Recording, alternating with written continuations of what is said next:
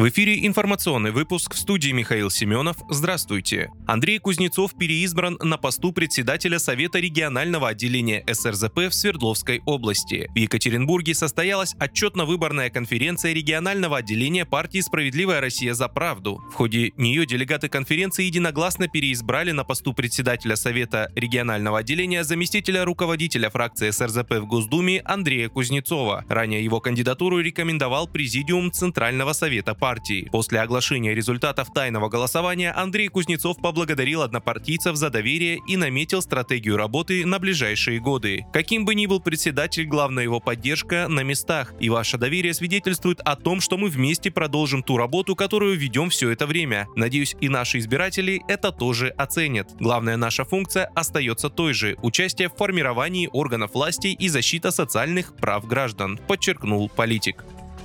США шпионили за президентом Украины Владимиром Зеленским, сообщил телеканал CNN со ссылкой на просочившиеся в сеть секретные документы Пентагона. Источник, близкий к главе республики, заявил CNN, что не удивился этой ситуации и назвал ее ожидаемой. При этом отмечается, что украинские чиновники глубоко разочарованы утечкой. По данным телеканала, в отчете американской разведки, основанном на данных радиотехнической разведки, говорится, что Зеленский в конце февраля предложил нанести удары по местам дислокации российских войск в Ростовской области с помощью беспилотных летательных летательных аппаратов, так как у Украины нет дальнобойного оружия, способного достичь таких целей. По мнению CNN, полученные разведданные могут объяснить публичные заявления США о нежелании предоставлять Украине оружие дальнего радиуса действия из-за опасений, что Киев использует их для ударов по объектам внутри территории России.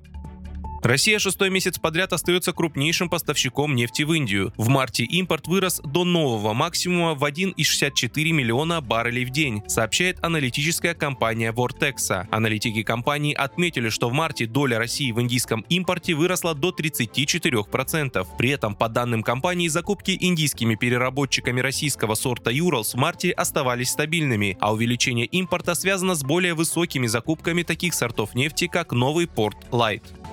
Военный парад 9 мая в Курске проводить не будут из соображений безопасности, заявил губернатор области Роман Старовойт на оперативном совещании. У нас приближается большой праздник, великий праздник День Победы в Великой Отечественной войне. В соответствии с решениями, которые мы приняли на прошлой неделе, во взаимодействии с федеральными коллегами, теми, кто обеспечивает безопасность в Курской области, принято решение военный парад 9 мая на территории Курской области не проводить, учитывая текущую ситуацию, сказал он. В Курской области с 11 апреля минувшего года действует желтый уровень террористической опасности. Он подразумевает усиление работы силовых органов и досмотров на вокзалах и в других людных местах, перевод медицинских организаций в режим повышенной готовности, определение мест, пригодных для временного размещения людей, а также повышенную охрану стратегических объектов, включая энергетическую инфраструктуру.